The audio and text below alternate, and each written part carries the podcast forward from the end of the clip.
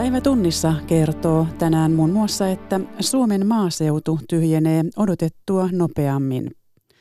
Kysymme myös, kuinka puolueet ratkaisisivat lapsiperheköyhyyden.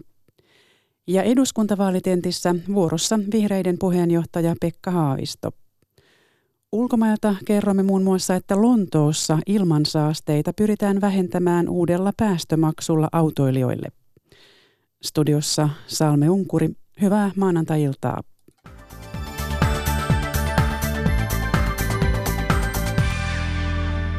Väestöliike suuriin kaupunkeihin kiihtyy entisestään tulevina vuosina.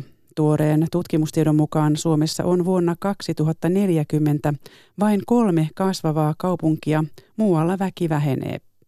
Syntyvyyden romahtaminen kiihdyttää väestökatoa etenkin pienissä maaseutukunnissa. Maalla asumista arvostetaan yhä, mutta palvelujen, työpaikkojen ja asukkaiden katoaminen aiheuttaa myös ahdistusta. Rami Koivula. Pieni pohjoissatakuntalainen Siikaisten kunta on kärsinyt rankasta muuttotappiosta jo vuosia. Nykyään noin puolentoista tuhannen asukkaan kunnassa arvostetaan maaseudun rauhaa ja yhteisöllisyyttä, mutta hiljenevä kylän raitti luo myös paineita.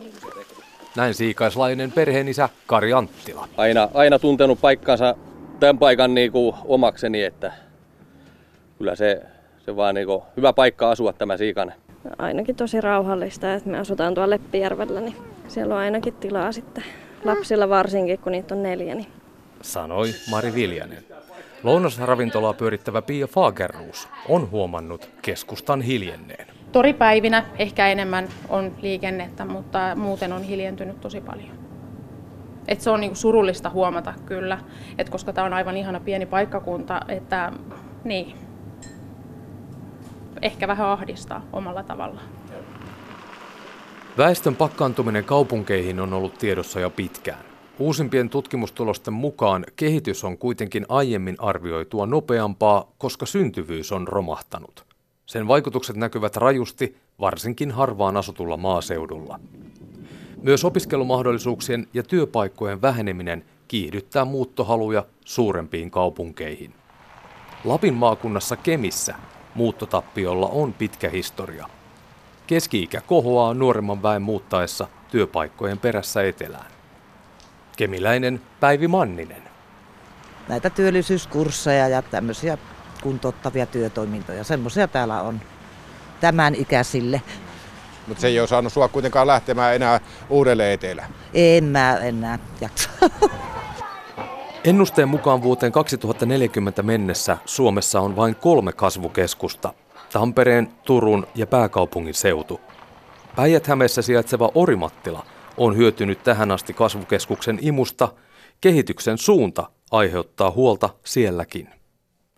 Orimattilan kaupunginjohtaja Osmo Pieski odotan kyllä mielenkiinnolla, mikä on tämän tulevan hallituksen linja. Että, et tietysti mä ymmärrän, että niin kuin yhteiskunnallista kehitystä on vaikea niin kuin muuttaa toiseksi, mutta että lähdetäänkö sitä erityisesti valtion toimesta esimerkiksi kiihdyttämään niin, että kaikki kasvurahoitus ohjataan näille vaikka kolmelle isommalle kaupunkiseudulle pelkästään ja sitten kaikki infrarahat muualle olisi niin kuin kiven takana, niin, niin toivon, että sellaiseen ei kuitenkaan päädytä. Kokoomus ja keskusta torjuisivat lapsiperheköyhyyttä uusilla työpaikoilla, selviää Ylen kyselystä eduskuntapuolueille. SDP peruisi pienimpien sosiaalietuuksien jäädytykset ja vasemmistoliitto korottaisi yksinhuoltajien lapsilisiä. Suomessa lähes 120 000 lasta elää pienituloisessa perheessä. Kristiina Tolkki. Vaalien alla lapsiperheiden asiat ovat luonnollisesti lähellä sydäntä. Ylen kyselyssä kaikki puolueet ilmoittivat haluavansa pienituloisten perheiden asemaan korjauksia. Keskusta ja kokoomus luottavat, että uudet työpaikat nostavat myös lapsiperheet pois köyhyydestä. Keskustan varapuheenjohtaja Katri Kulmuni. Siellä on monta isää ja äitiä, jotka edelleen ottaa työllistymistä.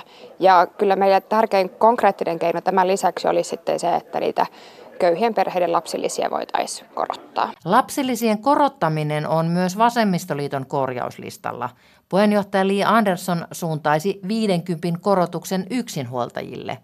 Korotus olisi roima, sillä lapsilisä on nyt ensimmäisestä ja toisesta lapsesta sen pintaan. No esimerkiksi tämä 50 euron korotus yksinhuoltaja lisään maksaisi noin 77 miljoonaa. Eli se on sellainen panostus, mihin meidän mielestä pitää löytyä varoja valtion budjetista, että se on alle puolet siitä, mitä käytettiin tämän kaatuneen sotemallin valmisteluun. Kannatusmittausten ykkönen SDP peruisi ensimmäisenä pienimpien etuuksien jäädyttämisen. SDPn puheenjohtaja Antti Rinne. Tärkeintä on tietenkin se, että indeksit toteutetaan täysmääräisenä tulevalla vaalikaudella, mutta sitten on palveluiden parantaminen, että tarvitaan kotiin palveluita, tarvitaan tätä joustavaa koulupäivää, jossa konkreettisesti harrastusmahdollisuudet yhdistetään koulupäivään ja huolitaan siitä, että kenelläkään ei rahasta jää kiinni harrastaminen. Hallituksen kääpiöpuolue Siniset lisäisi kotihoidon tukea. Vihreiden puheenjohtaja Pekka Haavisto satsaisi mieluiten varhaiskasvatukseen ja peruskouluun. Meidän pitää peruskoulu palauttaa sellaiselle mallille, että kaikki saavat siellä, siellä riittävää opetusta. Ja sitten toinen aste pitäisi olla maksuton ja kaikilla pitäisi mahdollistaa ammatillinen tutkinto tai lukio. Tälläkin kertaa Ylen saamissa vastauksissa hallituspuolueet keskittyivät korostamaan sitä, miten Suomeen on saatu viime vuosina 140 000 uutta työpaikkaa.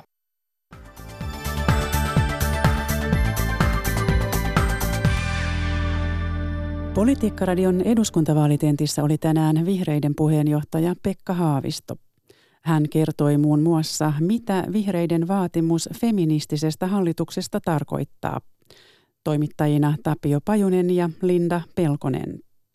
Olette omassa vaaliohjelmassanne todenneet, että seuraavan hallituksen tulee olla feministinen hallitus, joka purkaa epätasa-arvon rakenteet ja tekee tilaa jokaisen ihmisen oikeudelle olla oma itsensä. Onko tämä teille kynnyskysymys? No varmasti on kynnyskysymys se, että, että rakennetaan tasa-arvosta Suomea.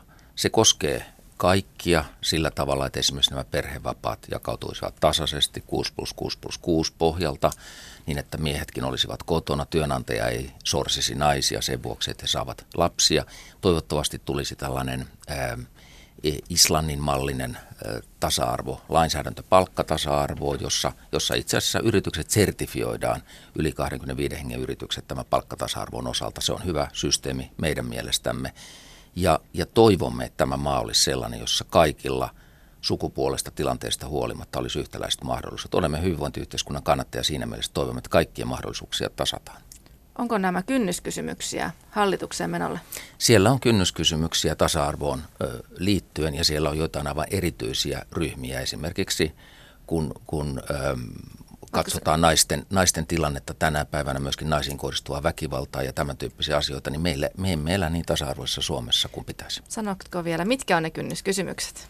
No varmasti siellä palkkatasa-arvoon liittyen tulee – tulee keskeisiä tavoitteita. Tähän perhevapauudistukseen liittyen tulee, tulee keskustelussa tavoitteita.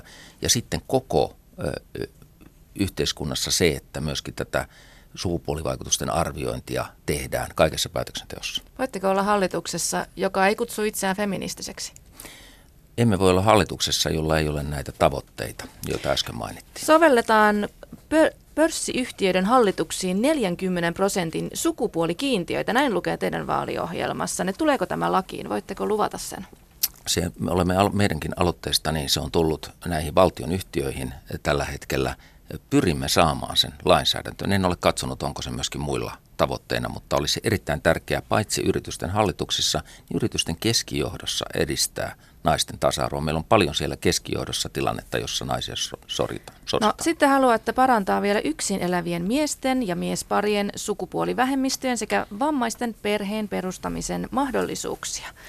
Onko tarkoitus, että äh, yksin elävät miehet voivat adoptoida? Mitä tämä konkreettisesti tarkoittaa?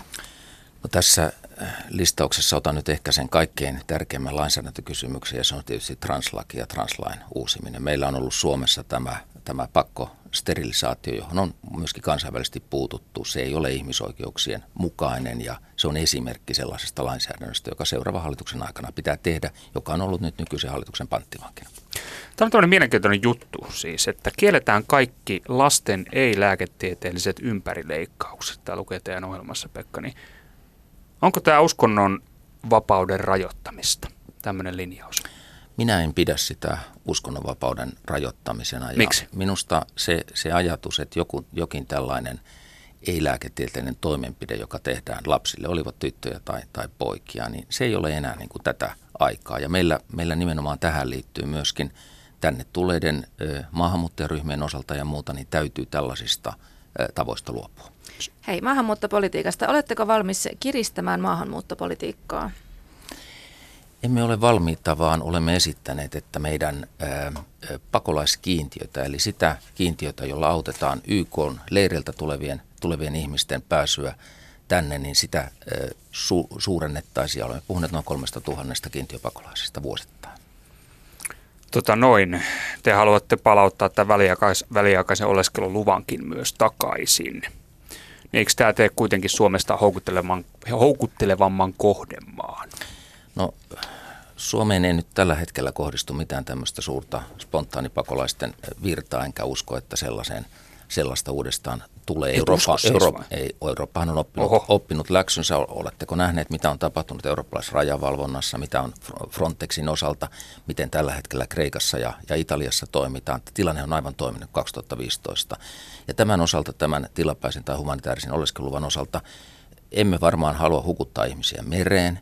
Emme halua, että he ryhtyvät paperittomiksi ja, ja ovat niin varjoina tässä yhteiskunnassa. Jos heitä ei voi palauttaa, meidän täytyy tietää, missä he ovat, keitä he ovat, ja silloin tämä tilapäinen oleskelulupa on se metodi.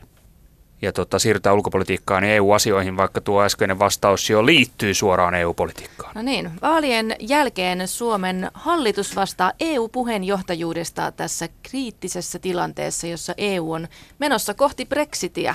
Minkälaista EU-politiikkaa tämä tilanne vaatii?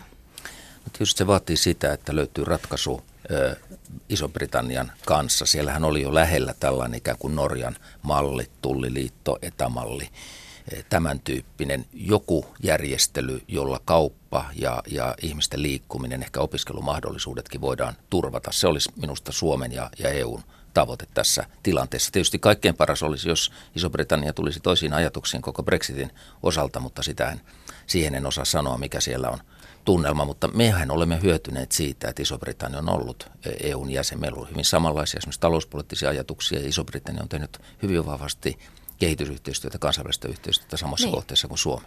No, tuleeko Suomen hyväksyä, että Brexitistä mahdollisesti koituva EU-nettojäsenmaksuosuus kasvaa Suomella?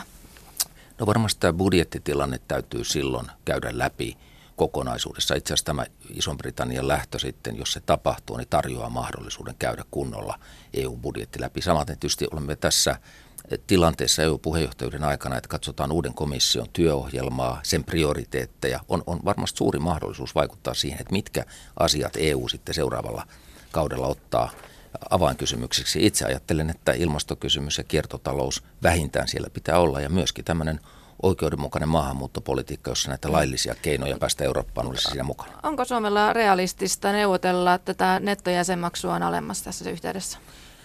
No varmaan sitä voidaan yrittää, mutta silloin täytyy katsoa tietysti koko EUn kehitystä. Nythän siellä semmoisia lisääviä tekijöitä, joita on ollut, on, on ollut tämä EUn turvallisuus- ja puolustuspolitiikan lisääntyminen esimerkiksi, ja sieltä, sieltä tulee varmasti sitten jonkin verran lisäkuluja. Voidaan käydä tätä keskustelua, sitten nähdään, missä, missä tilanteessa ollaan. No joo, sä tuossa äsken jo totesit, että et usko siihen, että tulee tällaista uutta pakolais- tai siirtolaiskriisiä Eurooppaan, että Eurooppa tai EU on nyt valmis. Meillä on, meillä on nyt niin kuin rakenteet paremmassa kunnossa. Sanoin, mutta on oppinut on... läksynsä, en sanonut valmis. Mutta me ollaan turvauduttu tässä matkan aikana muun muassa sellaisiin asiaan kuin EU-Turkki-sopimus. Ja sä tiedät, minkälainen äh, hallitsija Erdogan on Kyllä. Turkissa. Kyllä. Ei todellakaan mikään ihmis, ihmiskasvuinen Kyllä. demokraatti. Kyllä. Siellä on merkittäviä ihmisoikeusongelmia Tur, äh, Turkissa. Niin onko tämä sopimus ollut ok? No tämä on tietysti asiassa on kaksi puolta. Toinen on se, että kaikki Syyriasta tulleet pakolaiset eivät ole olleet hyvissä olosuhteissa Turkissa. Mutta Turkki on toisaalta sitten tarjonnut tilapäistä oleskelua noin kahdelle miljoonalle ihmiselle. Ja tämä, täm, tällekin täytyy antaa tietty arvo. He ovat lähialueella auttaneet niitä, mm. jotka ovat sieltä Syyrian puolelta Mutta ihmisoikeusjärjestöjen mukaan siellä on aivan karmeet olosuhteet niillä leireillä. Ja siellä on kolme miljoonaa Syyrian pakolaista suurin piirtein, jotka on tosi vaikeassa tilanteessa. Plus Turkki pommittanut Syyrian pohjoisosan Kyllä. kurdeja. Se, siis ei voi sanoa, että tilanne on mikään hirveän mukava. Pitääkö meidän nyt vaan niin kuin hyväksyä, että tämmöistä so, lapataan sinne rahaa sitten sinne Turkkiin? Niin, tilannetta ei tietenkään pidä hyväksyä, mutta se, että jos lappaisimmekin – rahaa, mutta tämä hallitus on leikannut kehitysyhteistyövaroja ja, ja vähentänyt Suomen kansainvälistä osallistumista tällaisiin. Minusta se on ollut erittäin huono päätös tilanteessa, jossa nimenomaan ihmisiä pitäisi auttaa siellä, missä asuvat tai lähellä niitä alueita. Kyllä se on aika realistista, että jos, jos ajattelet niin kuin tällä hetkellä Syyrian pakolaiset ajattelevat, että pystyvät palaamaan koteihinsa, että he odottavat siellä – lähialueelle sitä paluumahdollisuutta, ja siinä meidän pitäisi olla mukana tukemassa jälleenrakennusta, mutta olemme olleet siinä aivan liian passiivisia. Tämä ei ole sun mielestä kyseenalaista, että EU on joutunut turvautumaan tällaiseen EU-Turkki-sopimukseen nimenomaan tässä pakolaiskriisin vuosina? Sen toteuttaminen ei ole ollut kaikissa asioissa kohdallaan. Siinä yhdyn täysin näiden ihmisoikeusjärjestöjen tilanteeseen, mutta, mutta lähden siitä, että se siitä ihmisoikeuksia pitäisi ja voi turvata Turkissa jos, jos siihen annetaan resurssit. Mutta nyt siellä on ollut myöskin aivan liian pieniä resursseja kansainvälisille järjestöille, jotka ovat auttaneet pakolaisia. No, ajatteko feminististä ulkopolitiikkaa? Olen tätä miettinyt ja olen sanonut, että meillä on ollut rauhan työssä aivan loistavia naisia, Elisabeth Rehn ja Tarja Halonen ja, ja Eva Biode ja Astrid Turs ja muuta. Ja me voisimme olla paljon näkyvämmin maailman turuilla tällä osaamisella, jota meillä mm. on ajan myöskin sitä, että olisimme mukana enemmän tyttöjen koulutuksessa, naisten koulutuksessa maailmalla. Näitä ajattelen, että en, enemmän roolia naisille rauhantyössä, suurempi rooli tyttöjen naisten koulutuksessa. Nämä esimerkkinä ovat niin. feminististä politiikkaa. Ruotsihan on jo nimennyt, että he tekevät feminististä ulkopolitiikkaa. Suomi ei ole tämmöistä nimeä antanut tälle. Siis nykyisin jo, jo toki tehdään, tehdään tyttöjen ja naisten aseman parantamiseksi maailmalla jonkin verran työtä, mutta pitäisikö meidän linjata, että meidän ulkopolitiikka, sen kärkenä on feminismi ja että se on feminististä? Kyllä se voi nimetä, mutta sitä nimeäkin tärkeämpi on se, että mitä teemme. Ja tässä otin pari Eli esimerkkiä. Siis. Minusta se voi nimetä, mutta minä, minä jotenkin odotan, että sen otsikon alla – tapahtuu asioita. Ja, ja minusta olisi kauheinta sanoa, että tehdään feminististä ulkopolitiikkaa ja jätetään sitten esimerkiksi naisten rooli rauhanprosesseissa vähälle tai ei tueta aktiivisesti tyttöjä ja naisia näissä kehitysmusta. Minusta tämä menee, menee melkein niin päin, että ensin tehdään ne teot ja sitten sanotaan, että tämä on feminististä. No onko meillä varaa sitten esiintyä maailmalla tämmöisenä moraalipoliisina, katsoa mitä trendejä ja kuinka kovaa politiikkaa monet suurvallat muun muassa harjoittaa? Ja, ja mitä se vaikuttaa vaikka meidän vientiin ja, ja kauppasuhteisiin, jos me lähdetään tämmöiseksi moraalipoliisiksi?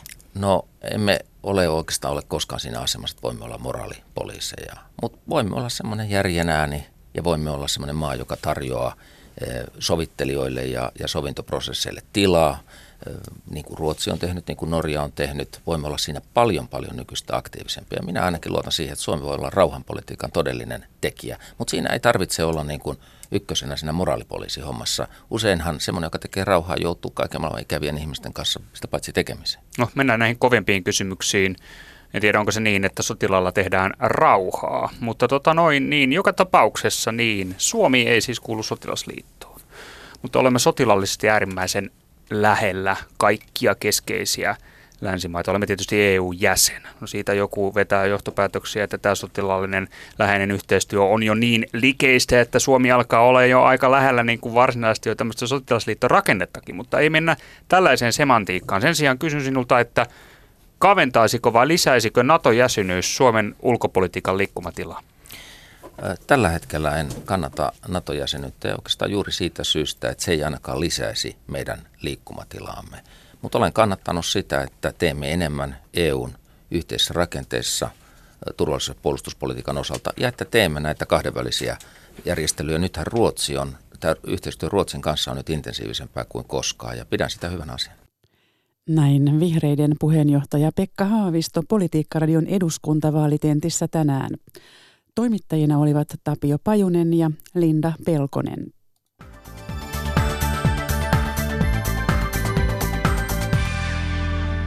Sitten Britanniaan, jossa Lontoon keskustassa on tänään otettu käyttöön lisämaksut paljon saastuttaville autoille. Pääkaupungin keskustaan menevä autoilija maksaa vast edes ajostaan vuorokaudessa suurimmillaan lähes 28 euron suuruisen summan.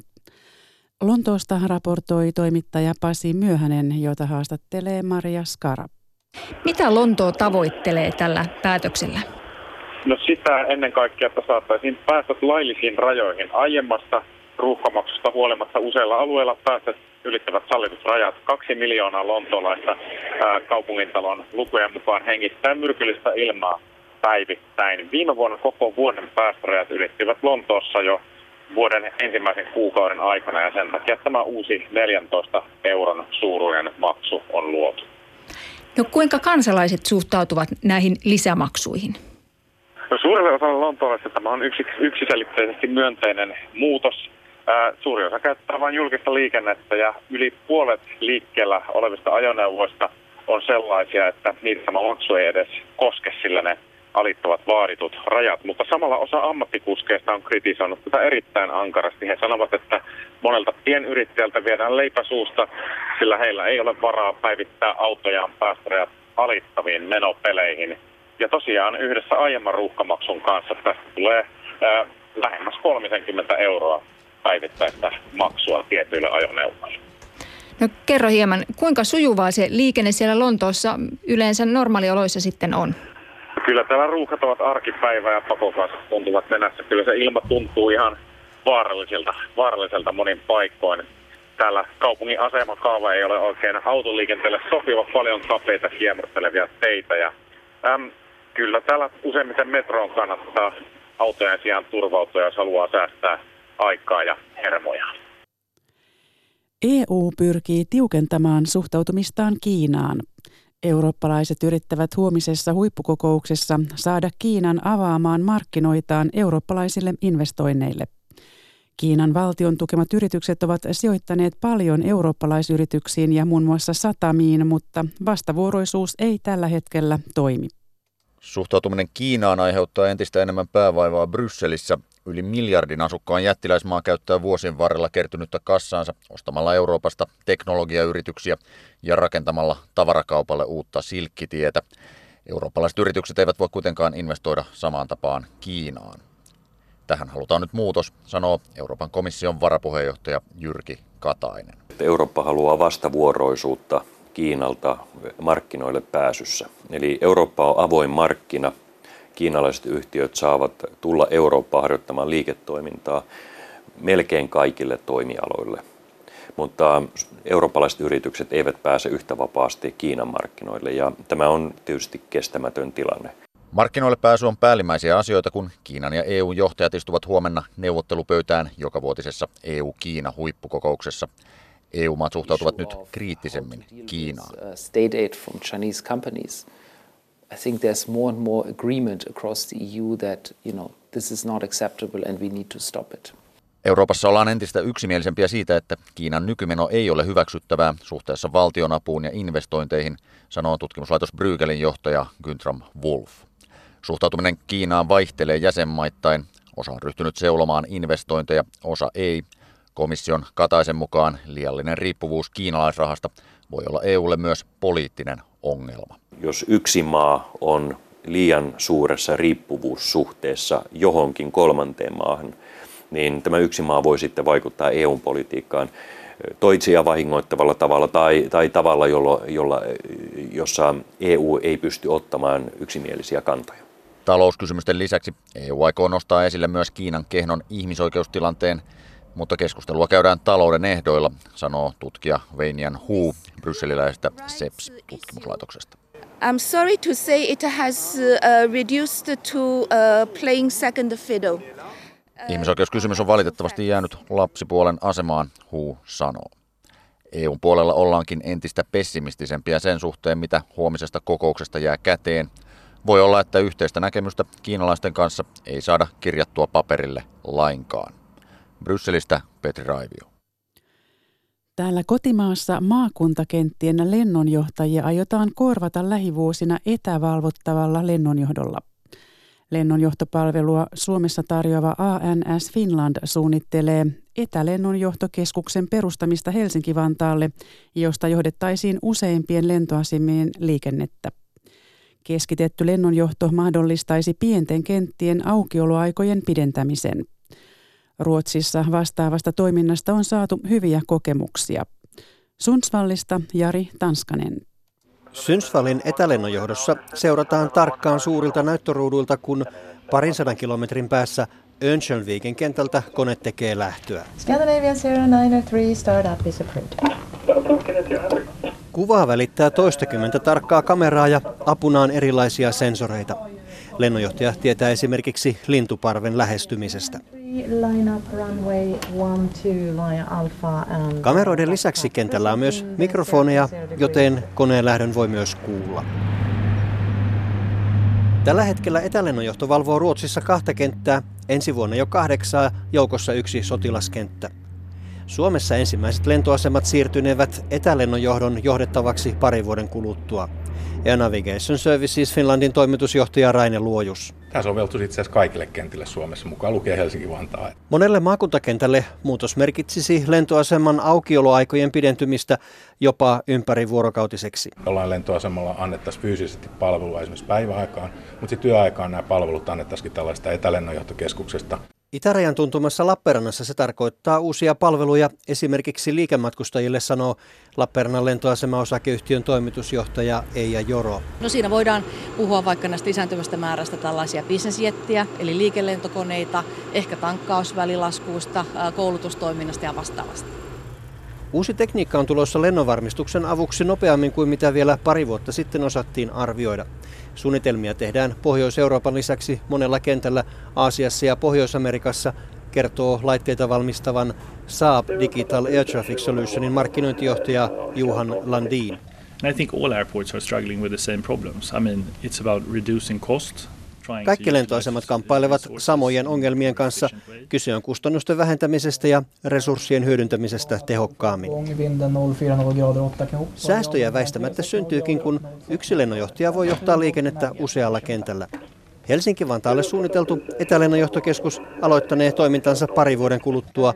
Päätös sen rakentamisesta tehdään syksyllä. Transponder 2554.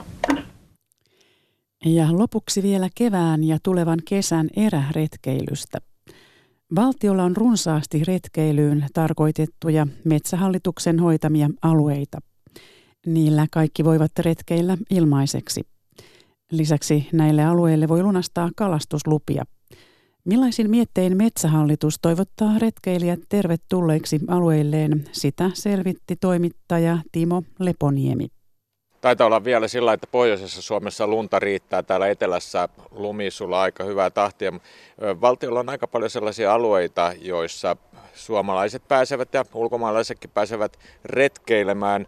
Minkälaista käyttöä te toivotte näille valtionmaille, Metsähallituksen erätalousjohtaja Jukka Bisi? No valtion maat on kaikkia Suomen kansalaisia varten ja erityisesti näillä meidän suojelualueilla ja kansallispuistoissa ja retkeilyalueilla, esimerkiksi nyt ollaan tässä Evon retkeilyalueen kupeessa, niin tota, nämähän on suunniteltu semmoisiksi, että tänne on helppo tulla, tämä on helppo saavuttaa. Ja täällä on myöskin puitteet sille, että täällä on tulipaikkoja, täällä on hyvät retkeilyreitit tämän tyyppisillä alueilla. Ja, ja sitten jos mennään pohjoiseen, niin siellä on myöskin tämmöisiä autiotupaverkosto, jossa voi majoittua, että voisi sanoa, että hyvin monipuolisesti valtioomisteisilla alueilla suomalainen voi retkeillä ja myös ulkomaalainen voi retkeillä ja virkistäytyä ja, ja se on turvallista, koska siellä on myöskin merkityt reitit ja se on helppo, helppo saavuttaa. Ja sitten kesäkautena esimerkiksi kalastus on hyvin semmoinen tykätty harrastus ja, ja tota, näillä, näillä meidän kohteilla käy kymmeniä tuhansia kalastajia, 70 000 kalastuslupaa vuodessa – tai itse asiassa jopa enemmän lunastetaan näille meidän virkistyskalastuskohteille, jotka hyvin monet on nimenomaan tämmöisillä retkeilyalueilla. Mitä tämä homma sitten maksaa sille, joka tulee sinne valtionmaille, niin mitä siellä saa tehdä ilmaiseksi, mistä joutuu maksamaan? Se on semmoinen, kun budjettia mietitään, Näin. lähdetään matkoille. Perusretkeily, vaikka kansallispuistoon tulee tämä valtion retkeilyalueelle, jos haluaa siellä reppuselässä kulkea, nauttia luonnosta, pysähtyä, nuotiopaikalla paistaa makkarat, omat makkarat, omat, omat makkarat ja käyttää valtion puuta muuten, niin se ei maksa mitään. Ja, ja tuota, vessassakin saa käydä ilmaiseksi ja metsähallitus huolehtii, että vessat tyhjennetään näillä retkeily, retkeilykohteilla. Mutta sitten tuota, jos haluaa kalastaa, niin kalastusmaksu pitää maksaa. Kalastohoitomaksu tietenkin ja sitten tuota, niin meidän riippuen kohteesta niin se kohteeseen kuuluva kalastuslupa lunastaa. Et se on sitten maksullista, mutta ne on, ne on tosi edullisia ne maksut, että ne on tämmöisiä, voisi sanoa, että omakustanteisia. Me ei kerätä rahaa valtion budjettiin, vaan me kerätään juuri sen verran, että me pystytään se kalastuksen niin kuin se palvelut hoitamaan. Onko se mitään sellaisia paikkoja, missä saa siimaali ottaa ihan ilmaiseksi? No on, onkin, ja hän saa Suomessa. Sehän on joka miehen oikeus. Ja pilkkiminen on joka miehen oikeus. Että se, siellä voi ilmaiseksi sillä tavalla hän voi tuota, niin, kalastaa. No jos näitä, te pidätte yllä näitä paikkoja ja niiden kuntoon, niin miten se metsähallituksella riittää rahat sitten siihen, että, että ne pitkospuut ja ne vessat ja, ja nuotiopaikat on siellä kunnossa? Öö, nimenomaan tämmöisten niin kuin retkeilualueiden ja suojelualueiden virkistyskäyttörakenteet, niin ne on valtion budjetista tulevaa rahaa ja, ja ylläpito tehdään sillä rahoilla. Eli ympäristöministeriö ja maa- ja metsätalousministeriö molemmat maksavat oma osansa, jotta, jotta pystytään näitä retkeilualueita ja kansallispuistojen rakenteita hoitamaan. Ja, ja tota, sehän on nyt ollut itse asiassa ongelma, että niitä on rakennettu erilaisilla hankerahoilla vuosien mittaan tai vuosikymmenten mittaan ja siellä on rapautuvaa rakennetta ja, ja korjausvelka kasvaa koko ajan. Ja se on semmoinen akuutti aihe, mistä on kovasti keskusteltu tässä viime, viime vuosien aikana, että miten pystytään vastaamaan siihen tarpeeseen. Totesi Metsähallituksen erätalousjohtaja Jukka Bisi. Tässä kaikki tällä kertaa päivätunnissa jälleen huomenna tähän samaan aikaan. Mukavaa loppuiltaa.